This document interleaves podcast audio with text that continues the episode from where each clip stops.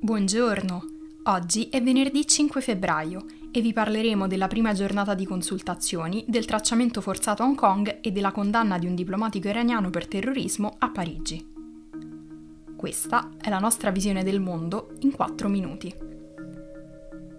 Ieri Mario Draghi ha iniziato le consultazioni con i partiti per costruire una maggioranza, incontrando Azione, Più Europa, Centro Democratico, Europeisti Maglie, Misto Camera, Noi con l'Italia e Cambiamo. Emma Bonino e Carlo Calenda hanno espresso il proprio sostegno all'ex presidente della BCE, così come Mario Lupi, rappresentante dei componenti di Idea, Noi con l'Italia, Usei, Cambiamo e Alleanza di Centro. I due eventi fondamentali della giornata sono stati l'apertura di Silvio Berlusconi, che ha dato il via alla rottura del centrodestra, sostenendo apertamente Draghi, e l'intervento di Giuseppe Conte fuori da Montecitorio. Durante il suo discorso, l'ex presidente del Consiglio ha chiarito che non sarà un ostacolo per la formazione del nuovo governo e ha ribadito l'importanza di creare un esecutivo politico.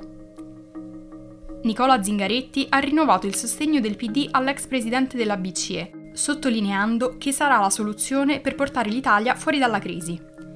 Il capo politico del Movimento 5 Stelle, Vito Crimi, ha sottolineato che durante le consultazioni difenderà le battaglie e le visioni del movimento.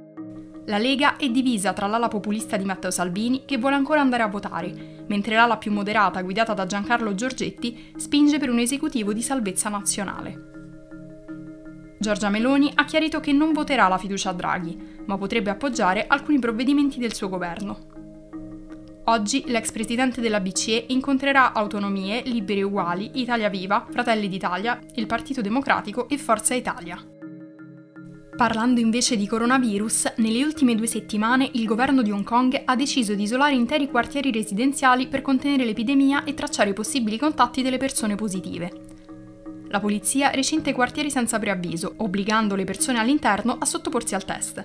Chiunque si rifiuti va incontro a una multa di 500 euro. Inoltre il governo ha precisato che la polizia potrà entrare all'interno degli appartamenti, se lo ritiene necessario, e le persone potranno essere portate via con la forza. Le misure sono state molto criticate sia per la modalità che per i costi. Inoltre i risultati sono stati molto contenuti, dal momento che è stato possibile tracciare una decina di infetti su circa 10.000 persone testate. Finora Hong Kong ha evitato di imporre lockdown totali, preferendo misure più morbide in base all'andamento dei contagi. Infine, spostandoci in Europa, il tribunale di Anversa ha condannato a 20 anni di carcere il diplomatico iraniano Assadollah Assadi per aver organizzato nel 2018 un attentato contro un gruppo di opposizione iraniano in esilio in Francia. Oltre al diplomatico, sono stati condannati altri tre cittadini iraniani a 15, 17 e 18 anni di carcere. È la prima volta dalla rivoluzione del 1979 che un cittadino iraniano affronta questo tipo di accuse in Europa. L'obiettivo dell'attacco era il gruppo di opposizione Mujahideen e Khalq, che vorrebbe rovesciare il governo e per molto tempo è stato considerato un'organizzazione terroristica sia negli Stati Uniti che in Europa. Mujahideen e Khalq sostiene che il diplomatico abbia organizzato l'attacco su ordine delle più alte autorità iraniane, ma Teheran ha negato.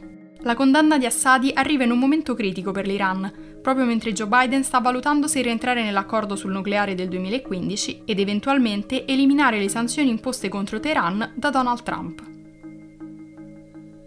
Per oggi è tutto. Dalla redazione di The Vision, a lunedì.